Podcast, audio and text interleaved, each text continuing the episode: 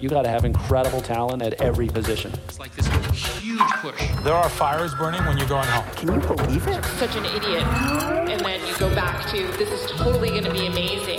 There are so many easy ways. So, so what to do? I have no idea what to do. Sorry, we made a mistake. But you have to time it right.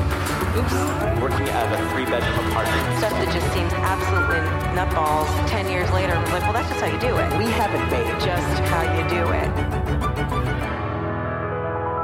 This is Masters of Scale. I'm Reid Hoffman, co founder of LinkedIn, partner at Greylock, and your host.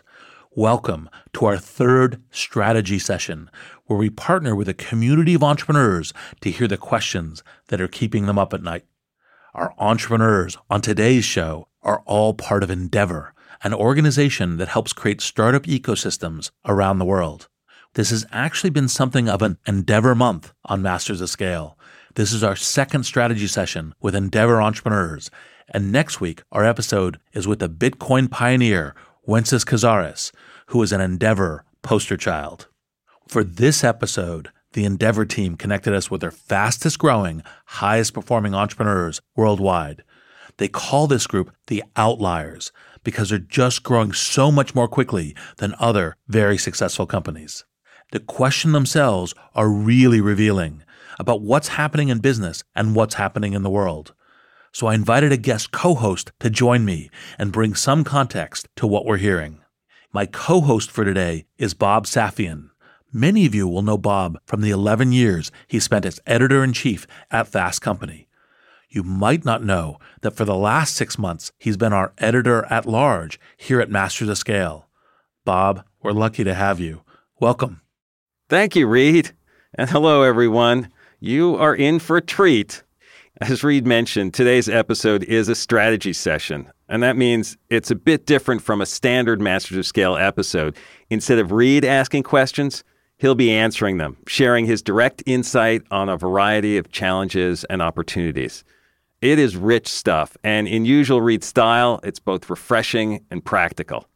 It's worth noting that the seven questions Reid responds to in this episode aren't from startups per se. They're what we'd call scale ups, already established substantial businesses. A couple have even hit unicorn status, valued at over a billion dollars. The questions that follow are extremely global, which I love. So much US business media tends to focus on American success stories, and because of that, we miss out on other models and the breadth of inspiration and activity underway around the world. Reid's answers illuminate how we can learn from a diversity of experiences and how sound advice can apply to all of us, whatever the size of our organization or the location. With our first question, we'll take a deep dive into scaling strategy. When and how should you scale beyond your core product and marketplace? This is a topic we'll return to a few times in this episode. As you'll see, Reid has a way of providing clarity despite the uncertainty. This question comes from Mariano Nunez. Mariano runs a cybersecurity company out of Buenos Aires that's growing really fast. He hired a young team. It was everyone's first startup, and it's like they have the tiger by the tail. And so now they're asking, what do we do next? Here's Mariano. Hello, Reid. My name is Mariano Nunez, and I'm the CEO and co founder at Onapsis. Onapsis is a cybersecurity company that's focused on protecting business critical applications we basically provide a software solution that helps these large organizations protect these systems from both outsider attacks like malicious hackers as well as insider threats. The founding team is all first time entrepreneurs. Basically, a month after releasing the first version of the product, we got our first customer that ended up being the US Army. And within nine months, we had about 10 Fortune 2000 organizations using the product. So we had no experience on how to deal with this, both from an operational perspective, from a product, from a go-to-market, and we, we really had to learn how to scale very quickly to address and serve those very demanding customers. So fast forward to today, I would consider our company as a category leader in this space in securing business critical applications. So my question to you is, is really how do we think about continuing to scale down the road? We are now in the middle of planning with the executive team, and we have very interesting bets that we, we want to do. Uh, some have to do with product expansion, with geo expansion. There's some uh, potentially adjacencies from a market perspective. I wanted to get your thoughts on how do you think about balancing bets in maybe new initiatives with really protecting your core business and continue to grow that at a, at a fast clip, right? How do you balance that? How do you know when it's too much, when it's uh, when you can do more? How do you run those discussions with your executive team to make sure that you're maximizing your chances and, and without really spreading too thin? Mariano, congratulations on the success with Onapsis. These kinds of security applications are particularly important. And one of the things that obviously, as you're demonstrating, can be done any area of the world with intelligence and talent. The question you're asking, which is roughly speaking, how do you balance the growth of the core business together with additional initiatives, uh, geographic regions, product lines, etc., is a classic one that all startups face when they're in scaling or in blitzscaling, either one.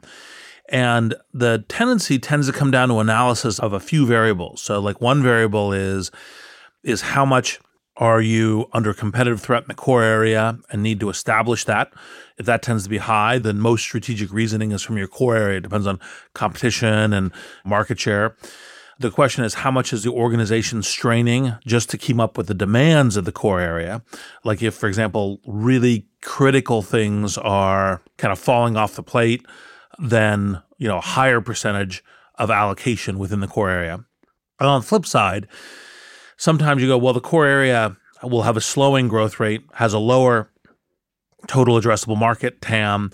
And so therefore it's more important to get you know, kind of expansion, whether it's geographic, product line, investment. Now, roughly speaking, I'd say a default plan for Silicon Valley growth companies tends to be 70% core, 20% easy expansion, and 10% venture bets.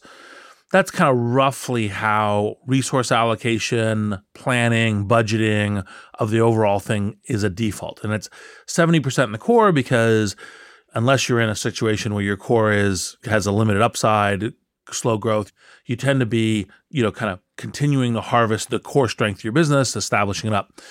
The 20% expansion tends to be easy adjuncts. Like, for example, if you're LinkedIn, you say, well, we're doing recruiters, but we're also going to do sales.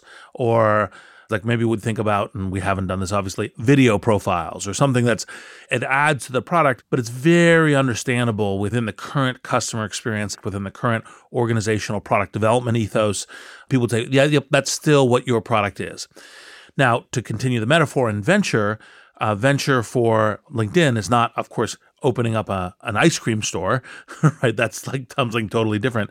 Venture is when we launched LinkedIn Influencer, saying, well, actually, in fact, people won't just want to know how to connect with opportunity and use their networks in order to find people, but they will also want an information source and they'll want to be following influencers and lead thinkers and business leaders and other folks in content focused around the business world. And so those, when they started, were venture bets. And you get the natural progression where a venture bet may become an expansion bet, may become a core bet. And one of the pieces of discipline when you're doing this kind of 70, 20, 10 structure is that you need to sometimes say, well, it's a venture bet. It didn't work out. We tried it. It didn't work. right. Similar sometimes to expansion. Whereas usually what's in the core, you more or less have a pretty good sense of what's going to work. And so in your particular case with Onapsis, I think that you know, part of the way to look at this is to say, well, what's our strategic position? Generally speaking, you should look further than a year, although most often further than five years in the tech industry tends to be thinking that you overly know the future. There's a few cases, hardware, other kinds of things where you have to be in that longer cycle. But generally speaking, you don't know how competition is going to change. Uh, sometimes market dynamics change, sometimes geopolitics change. And so, generally speaking, you're kind of looking at a kind of a three, three to five year characteristic. And you say, well, what's our total addressable market? What are the places where we can grow? We increase our growth rate. What are the ways that we have, you know, kind of good business opportunities? And then how do you balance that with core expansion and venture? And then when do you know that it's too much? It's roughly speaking when really important things are dropping off the plate or there's more than a little collision in confusion and reprioritization and key resources being overly taxed. I'll give you an example. You know, one of our core strategies in LinkedIn for Good was to enable people to seek out nonprofits to uh, volunteer at, to work, to contribute to, and have nonprofits be another organization that's a, a network node, just like people and just like companies uh, within the LinkedIn ecosystem. But we found what happened is that had a huge collision on the prioritization of the search team the search team was really core to both the LinkedIn consumer experience and the LinkedIn, you know, prosumer experience and the LinkedIn corporate experience. And so we continued to do some of that stuff, but it went to a much slower rate because of that collision of resources. And so a little bit of scraping and collision is probably you're pushing hard enough, but too much is challenging. And that always comes down to analysis of your team, specific individuals, kind of your executives, the teams, capabilities, your market, your competition, and what things you see going forward. So, one of the key things is knowing when your venture bet or when your expansion bets are actually working. So, you essentially graduate, right? Venture bets might become expansion or core, expansion may become core. And usually that's a question of customer momentum, a question of competitive effects, questions of synergies with your other core businesses. And those sets of things cannot be mathematically determined in all cases. It's possibly something really important to us offensively or defensively, strategically, but it's at least, you know, in a baseball metaphor of getting on base and core should be genuinely fairly predictable. And if you're off in your predictions, one of the things that you should be thinking about is how do you increase your ability to predict it well, where capital and effort will yield a certain return. And the graduation is to say, hey, I actually think we can do this game now. We understand this well enough that it shifts up in the game. And then we make the decision and analysis based on that game. That was quite an answer.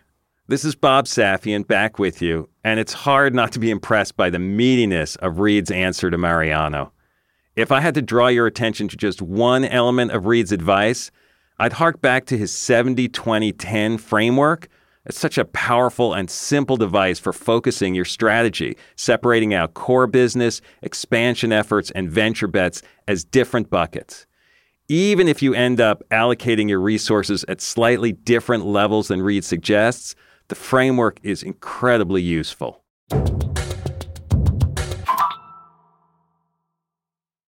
Hi, listeners. It's Erica Flynn, VP of Alliances and Audience Development at Wait What, the company behind Masters of Scale. My day to day consists of nonstop communication, not only with my immediate team, but with our current partner relationships and with incoming leads from possible future partners, which is why I rely on the ease of Grammarly to keep my communication clear and efficient. One confusing email can turn into several confused replies, which can turn into an unexpected meeting which no one wants, needs, or has time for. Having Grammarly on hand as my trusted AI writing partner not only streamlines my extensive to do list, it minimizes miscommunication by quickly and efficiently synthesizing information and carefully curating tailor made responses to specific groups. In fact, companies that use Grammarly to communicate can save 19 days per year per employee. Grammarly eases the writing process. It's a writing partner from the blank page to the last word typed before hitting send. Join me and over 70,000 teams who trust Grammarly to work faster, hit their goals, and keep their data secure. Visit grammarly.com to learn more. That's grammarly.com. Our next question comes from Agustina Sartori, founder of a beauty company called Glam Street, which was acquired by Ulta Beauty in 2019. Agustina is based in both Uruguay and San Francisco, and she has a really significant question about hiring. It'll be familiar to anyone who's expanded into a foreign market, but in truth, it resonates with any founder who's making key hires. What we're all trying to figure out what can I hire someone else to do, and what work do I need to do myself? Here's the question. I am Agustina Sartori, founder and CEO at Glam Street. And we are an augmented reality company in the beauty space that enables virtual try on experiences. Are there times when the entrepreneur themselves is actually the best salesperson, even when in a foreign culture? Or is it always best to actually hire somebody local? As a non native entrepreneur, how would I build trust with American companies faster? I had just moved to the US from Uruguay and we were trying to target the US market. And there are new things you need to learn, right? Language is different, ways of talking is different, presentations, quotes, um, budgets, um, everything works differently. So the advice that I got was, why don't you hire an American salesperson that would bridge this gap, right? Of actually being able to generate trust and really generate a relationship with the potential customer. So I think that it might have not been the right advice for me because to generate trust, you need to deeply believe on what you're doing. You need to deeply believe that you're going to solve a problem. And people see that. It's hard to replace that passion. That is what makes you unique as a founder. If we are self aware as foreign founders of our weaknesses and we are self aware of what can generate trust and what really generates value, and we put out there exactly like who we are, why we're doing what we're doing, and are really making an effort to show that and to be transparent and true, I think that is stronger than anything else. Agustina, congratulations with the success in Glam Street. You know, acquisitions to a large retailer is one of the ways that gets scale and leverage, and it's one of the successful entrepreneurial outcomes. And as I summarize your advice, it's kind of like, well, you got a, a bunch of advice about how to connect with US companies, hire Americans, hire people who are natives, hire people who understand the local market, and you're not so sure anymore. So, the right way to think about the answers to these questions is to kind of level up to the problem you're solving.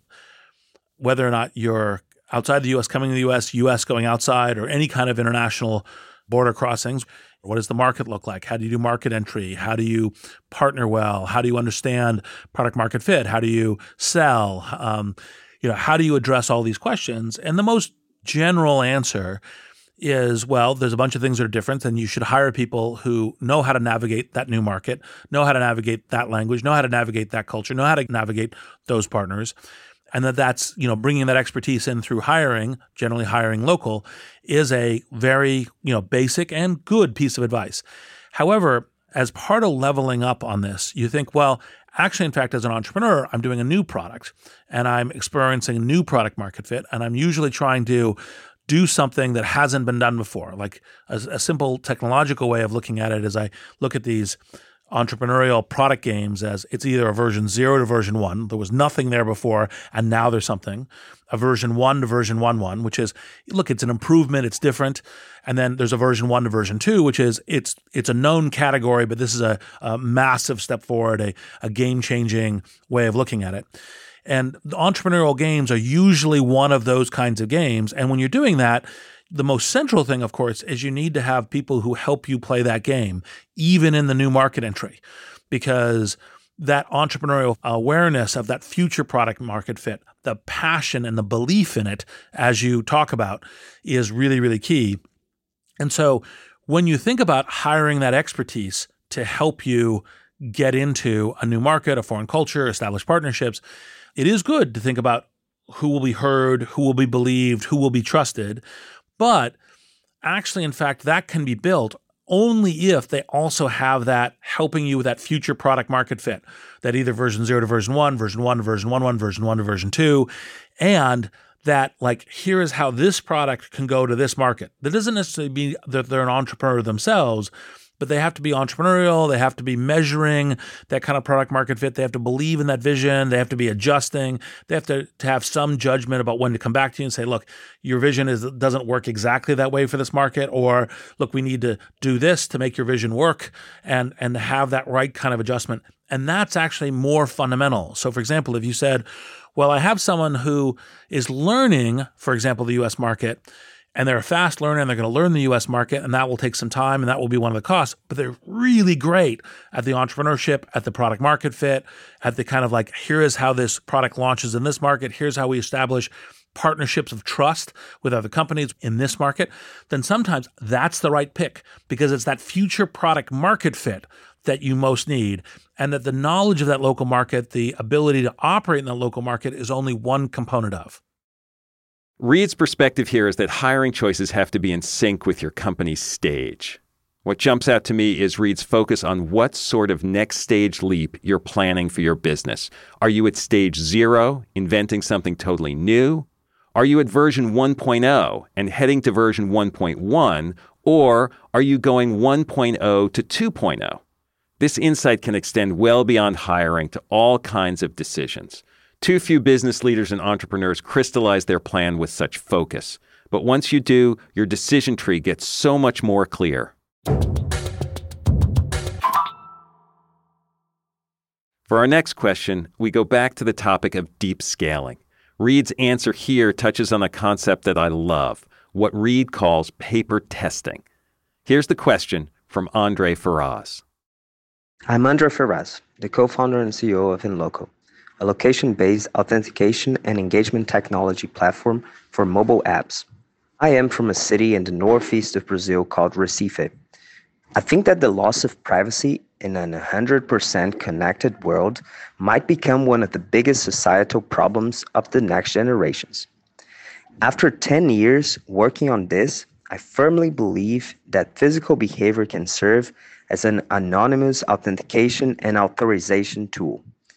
At InLoco, we use a five factor sensor fusion to create a behavioral fingerprint, allowing us to engage and authenticate app users anonymously. Our proprietary location technology is 30 times more precise and 2,000 times more efficient than GPS. We now have 200 people in Brazil, with 70% of them being software engineers and I just moved to Silicon Valley to start our expansion into the US. In Brazil, we are the dominant player, and we grew by selling to enterprise customers and providing very close customer support. And in the US, our competitors have adopted a completely different approach, relying on existing technologies like GPS and collecting personally identifiable information from consumers. Given that context of global expansion, which growth strategy would you adopt first? Channel partnerships, partnering with existing cybersecurity and MarTech platforms to scale on top of their existing customer base, enterprise sales, selling to large B2C tech companies directly, or long tail, providing a self serve solution for independent app developers growing from bottom up. This is Bob again. Just to quickly sum up Andre's question, he has three strategic options. He can partner with existing cybersecurity platforms and scale on top of their customer base. He can pursue enterprise sales, which means selling directly to large consumer tech companies. Or he can go after what he calls the long tail, which is selling to independent app developers. Let's listen to Reid. Andre, congrats with all the success with InLoco. It sounds like really great technology. And also, of course, welcome to Silicon Valley. Now, the detail of actually knowing which kinds of growth strategy to adopt first actually have a lot to do with the details of the business, uh, natural demand cycles, where you're seeing a good product market fit per channel. There's a bunch of things that have the more detailed set of decisioning for you that, you know, I hesitate to give – detailed and structured advice because it may be wrong given certain details of, of your business. Now, that being said, the probably principle is what gets your distribution off the ground and moving in kind of a, an order of magnitude of months is probably where to focus the time frame on which of these successful things could work. Is it a channel partnerships? Is it a B2B sales force? Is it a partner with B2C companies? Is it a set of APIs for developers? You kind of say, okay, which thing would get me most naturally towards the market I want to be or close to the market I want to be? And I would get traction and a cycle going within months. Because longer than months is probably too long for figuring out if there's troubles with product market fit. You might also think about how you can test the channels and how you can measure like which one will actually in fact yield that fast dividend and and winning cycle within months.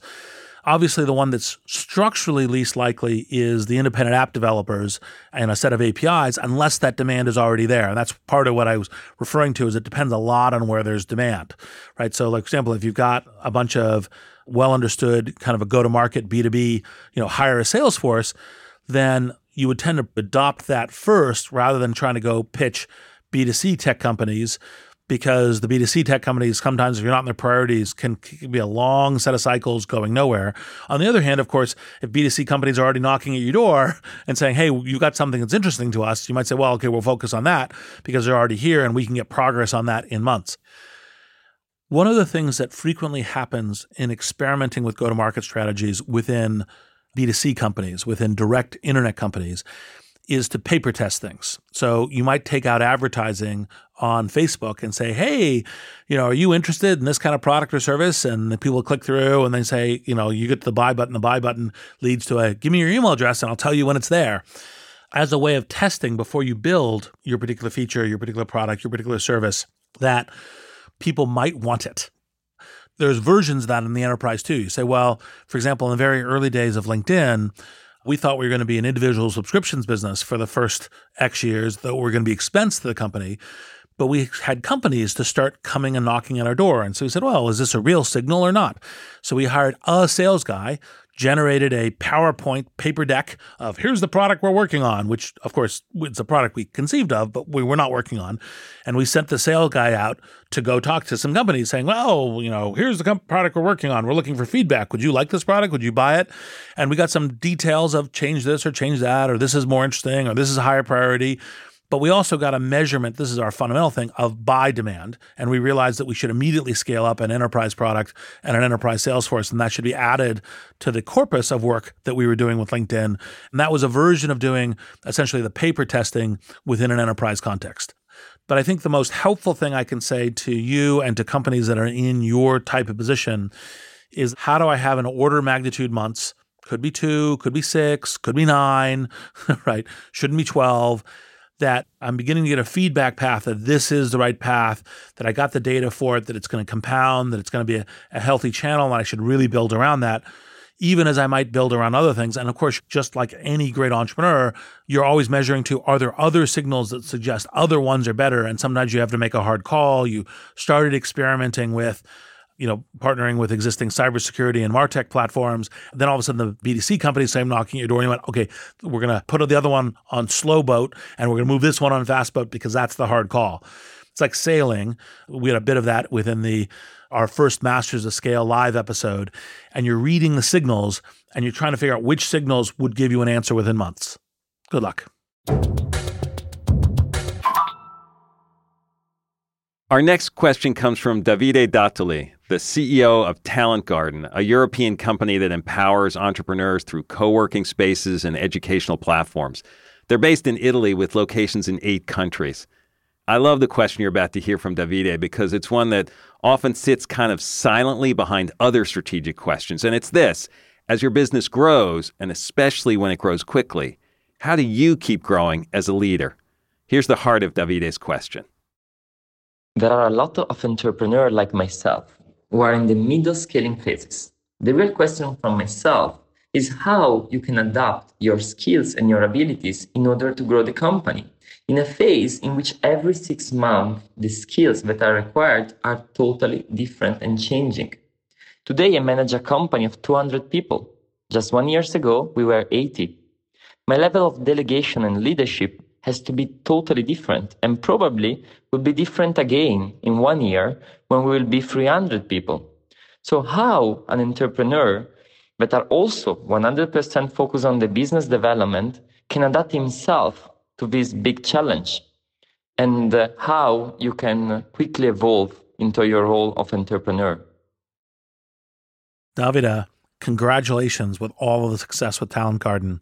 And it sounds like you're doing a lot of the right things, which is to have a learning mindset, to be a learn it all versus a know it all, and to be realizing that what you learn will be changing. And what you've learned so far, what got you here won't get you there. And so you need to learn the new things as well. And that is absolutely critical as a mindset. And part of my first book, The Startup You, I talked about being in permanent beta. And that means you're always evolving anywhere you are as an individual. And that's the right mindset to this kind of challenge.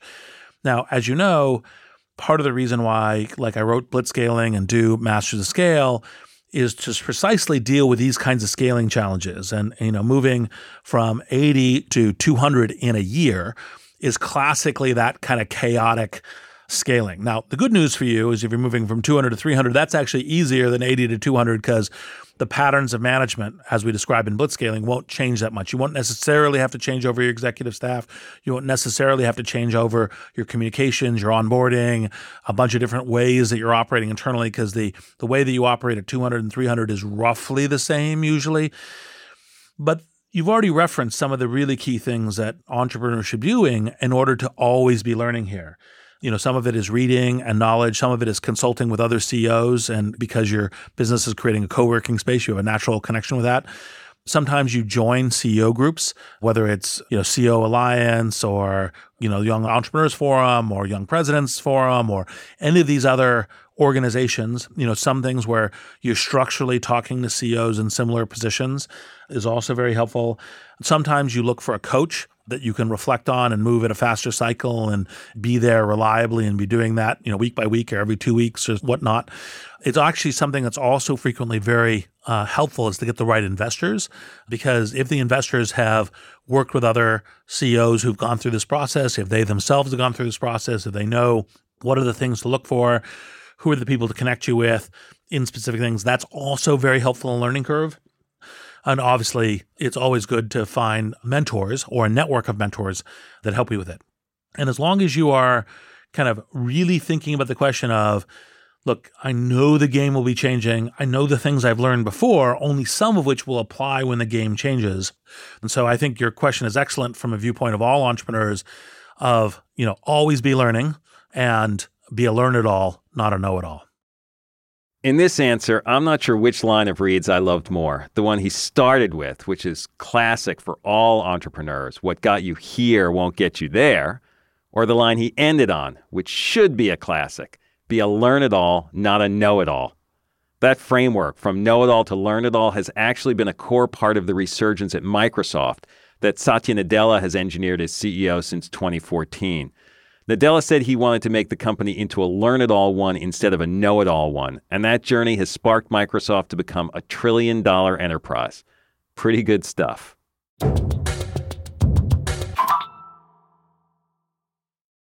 Hey, listeners, it's Jodine Dorsey, the VP of Live Events at Wait What, the company behind Masters of Scale. I am constantly tasked with reaching out to teams across a wide spectrum of professions and the vastly different personalities that go with them. Grammarly helps me quickly shift tones to better communicate what I want to say and saves me valuable time in the process. Our upcoming Masters of Scale Summit event features top tier speakers from CEOs to founders to political leaders. Grammarly's ability to produce on brand writing helps me properly prepare for each and every thought leader I interact with on stage. It lets me generate the most exciting specialized content for our audience. In fact, Teams that use Grammarly report 66% less time spent editing marketing content, which I've seen firsthand with my Summit team. Join me and over 70,000 teams who trust Grammarly to work faster, hit their goals, and keep their data secure. Visit grammarly.com to learn more. That's grammarly.com. This next question comes from Veronica Pascual who's CEO of a robotics company with locations across Spain, Germany, France, and recently the US. She has a question about blitzscaling. And important to note, she's not coming at this as a startup, but as an established company with hundreds of employees and significant market share. Let's hear from Veronica. Hello, Reid. I am Veronica Pascual, CEO of Asti Mobile Robotics. I acquired the company 15 years ago that was mainly working doing conveyors and traditional material handling systems and transformed the company into the uh, engineering and production integration of automated vehicles. Uh, we produce around 1,200 vehicles per year that we sell in 17 countries worldwide we are a 300 people company, mainly engineers based in Spain, France, Berlin, and recently US North Carolina.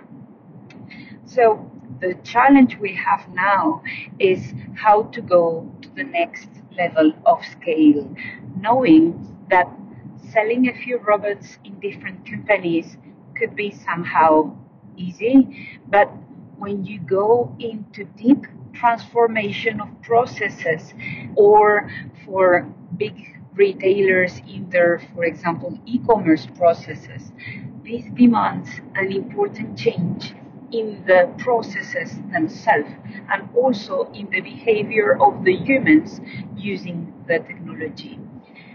Thanks a lot, Reid. Your help will be very much welcome. Veronica, congratulations with all of the success with ASTI Robotics. And these are a set of very important questions around blitzscaling. It actually, in fact, is never too late to blitzscale. Um, you have anything from uh, existing companies that blitzscale an internal component like Amazon did with AWS, you know, the Amazon Web Services, to sometimes that's the pattern that you just end up in. Now, the challenge when you're not just doing it from a pure startup into a blitzscaling company where it's to some degree easier. You have your capital focused on it. You have all of your team focused on blitzscaling versus preserving the current customers, the current platform, the current business, while also blitzscaling. You're usually driven to blitzscaling by competition or prospective competition, or sometimes dynamics of getting to enough of a critical mass to be doing the business. And all of those things make the startup to blitzscaling simpler and an easier focused effort. When you have a existing 300 person business, global business, a set of customers, a set of working process, the blitzscaling questions come down to more difficult questions. So for example, are you going to risk the entire business? Are you just going to say, okay, we're now going to get over our skis we're going to push for getting to scale in a risky way where we're putting all our chips on the table and we may risk our existing business because that's the simplest thing for the whole company to blitzscale in order to do, but also maybe inappropriate for the business, maybe inappropriate for employees, inappropriate for your customers, inappropriate for the best return for your shareholders. Uh, maybe competition doesn't require that you do that. Now, sometimes, by the way, you just say, well, actually, in fact, I'm not looking at blitz scaling, but I'm looking at fast scaling. Like I just need to take some real risks in capital, but I'd have to retrench and I'd have to, like, I, would stumble some and it would take me some extra years to kind of reset if it doesn't work. And I'm doing something that Chris and I describe in blitz scaling as fast scaling, which is look, we understand some of the risk coefficients, customer acquisition cost, long term value, but we're just trying to pick up the pace. We're just trying to to, to move faster and we're taking risks in scale, not necessarily risk in business model, not necessarily risks in customer acquisition costs, and we're picking up the pace. And sometimes that's what you would end up doing. And almost always when you're an established company and you're not just simply moving the entire company into this high risk table stakes, you have to kind of get the company to buy into it. You have to set up some specific group or organization that the company understands this subgroup is going to behave differently. They're going to take some risks that the rest of the company is not going to take. They may be in separate space to do that. It's like the scout group, the platform enablement group, the new product group that does that transformation and then brings the rest of the company along.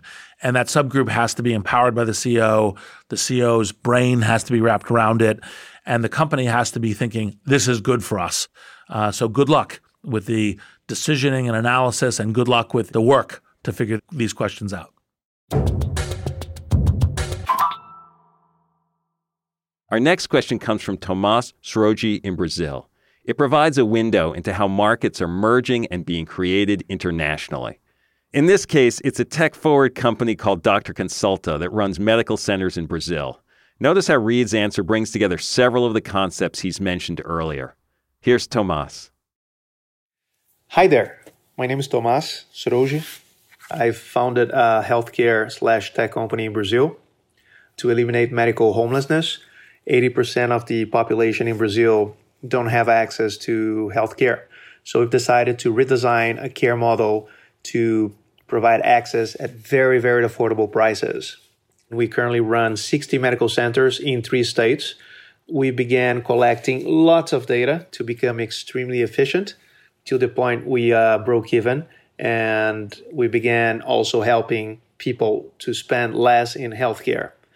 So now that we've serviced 2 million people we feel confident to uh, start new technology projects that will enable us to grow faster and to get to 20 million people. But we need to be very careful because it took us so long, so much time to perfect and become efficient to our core business that our biggest challenge will be how do we execute the new technology projects to continue to disrupt the sector here, but also make sure that we continue to execute with a lot of discipline and focus the core business. Tomas, congrats with all the success with Dr. Consulta.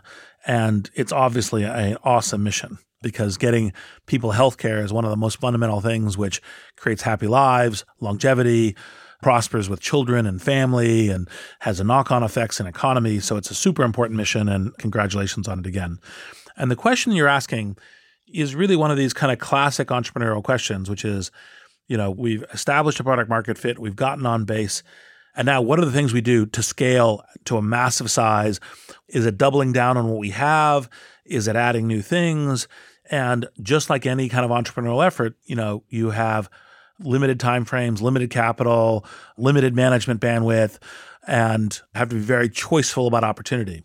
And so the decision algorithm on this frequently is okay, on your core business, is there you know ways that you can amplify it and move a lot faster. Before you factor out to other businesses you really look at as a startup by really focusing on this i get this thing to scale and i really go big and this is the thing that i should put all of our time and energy in even though there's all these other interesting opportunities.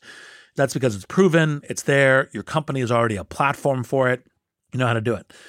Now as you look at it you may go well actually in fact it's pretty hard to accelerate the growth rate. It has a very natural growth rate but it's hard to accelerate it we have a total addressable market that has certain limitations on it this establishment of this platform, of this business, has really given us a lens that this other business is super interesting. And while we don't want to give up the thing that we've got and it's good, moving towards that other business is really important. And sometimes that's, I'll say, look, we have a fixed growth rate, it's great. We don't really know what we fully need to do, but we'll do some experimentation. I've talked about paper testing or other ways to get data about what might be fruitful in terms of future product market fit, where there might be an interesting market or adjacency to what you're doing. Um, you know, frequently scale companies kind of invest their resources at 70% their core business, 20% at adjacent businesses, and 10% as experimental venture bets. You may be on path to that. And so that's the framework for thinking about how you invest in new technology products and your current business. And then the details of it depend a lot on what signals you're getting on product market fit. You know, which things you might be able to because of your market position, because of your product or service, because of your management team, because of your capital, because of the way the market looks, because of the way the competition looks.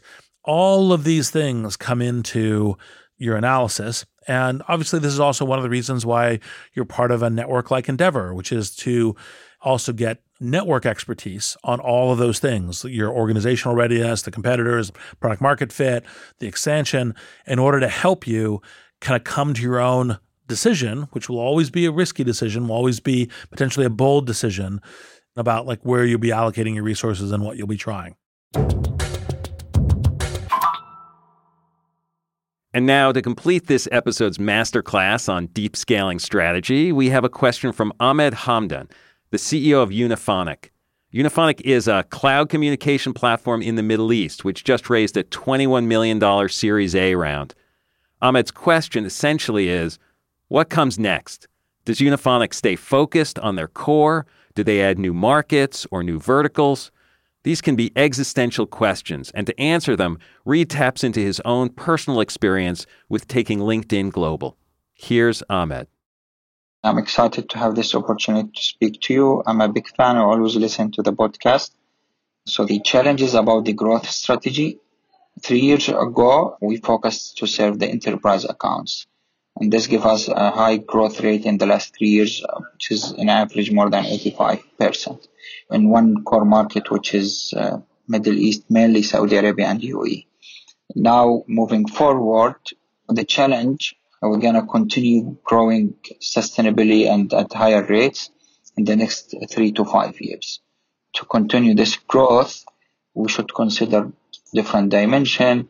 One clearly is the product, what other problems that we could solve and products that we could offer. The second dimension is the verticals. We do specialize in serving certain verticals uh, like e-businesses, financial services, e-government, and logistics and retail. Then uh, moving forward, um, important question, should we keep that focus as we expand beyond the current geography or market? So every option or set of options is associated with risk and opportunity. We are trying to figure out what's the right question that we should ask and factors to consider while deciding the way forward in order to maintain this uh, growth in a sustainable way. Ahmed, congratulations with all your success with Unifonic. These growth rate questions are kind of classic, you know, where to focus on the growth. And it's great that you have predictable growth ahead of you. And so part of what you may be trading off in your decisions is in our core market, we have so much headroom that we could just continue to invest in that. And should we divert to anything else? And as you mentioned in your question, there's kind of three areas. There's the product lines, uh, which may be additional products, expansions to your product. There's geography areas. So whether or not it's Middle East, going to Europe, going to Africa, going to Asia, going to the US, going to other places. And then there's also verticals. So one question is okay, is there a highly valuable market that's open, but will become less open, anticipated in the next few years? And if you start later, your competitive disadvantage would be such that it would be difficult for you to leverage into kind of a valuable place. And that additional market could be an additional product line, that additional market could be an additional geography. And sometimes you make that decision either way like, oh my gosh, it's really important, it's highly valuable, we need to get into it. We realize that this will underinvest in our core business, which will be growing great anyway. And that's important because it's a market we couldn't take later. It's because it's really available now and we will get much harder. And so you want to get started. On the other hand, sometimes you will make the decision to say, look, it's, a, it's an important market. It's stuff that we will do more later. But actually, in fact, as we expand our core business and as we strengthen that, we actually think we'll have a better chance at that market, even if competition comes in, even as the the market may be changing some. Some of that may be strength of position of your business. Some of that may be information. So, for example, in the early days of LinkedIn, we had a number of competitors across Europe, all of whom were focused on their specific country, their specific language. And we went and looked at it. I specifically, I flew over and looked at it. And the way that I do these analysis frequently is go around and talk to entrepreneurs because entrepreneurs are the professional category that most often tries to predict you know, kind of what is the future product market fit? Where are things changing? Where is the product changing? Where might customer demand be changing? Where might a new product get some fit? And so went around and talked to a bunch of them about the preferences between local products and LinkedIn. And what I realized was that in each market, there was a demand for a local product that was above the demand for a global product. But the next demand was for a global product. And so it's like, okay, well, Actually, in fact, if we continue to focus primarily on English for a while, we did localization later than uh, many of our brethren. We focused on our feature set. We focused on making it very good for the individual and for the company.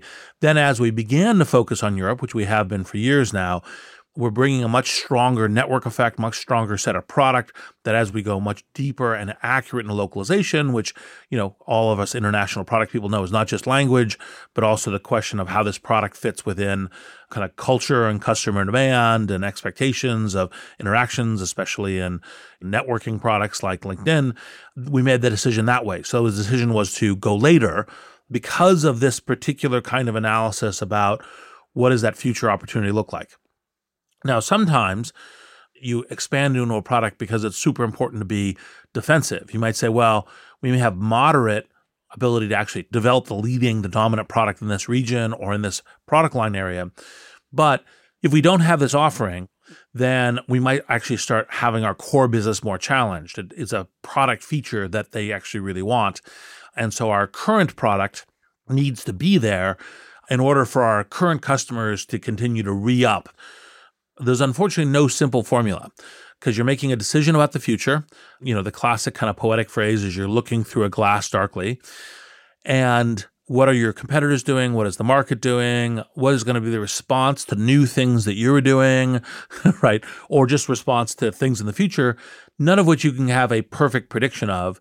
And so you're blending in a set of learnings and, and hypotheses and theoretical constructs to actual data that you can sometimes measure and sometimes using, you know, startup like techniques, you know, paper product testing, you know, market research, other kinds of things are good ways to help give evidence to this question.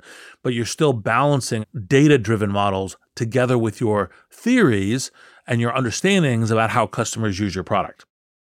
Don't you love Reid's description of the future of business as being seen through a glass darkly? So evocative. And yet, after listening to him, it's hard not to feel more clear about how to approach everything. Whether it's paper testing or LinkedIn's experience, the 70 20 10 framework, or identifying if your company's next move is from version 1.0 to 1.1 or 2.0, Reid has given us a variety of tools in this strategy session to crystallize our thinking as we move forward. Starting a business, scaling a business, it isn't easy and it never fits a formula, but the perspective that others bring can open our eyes to new solutions, and that can drive performance.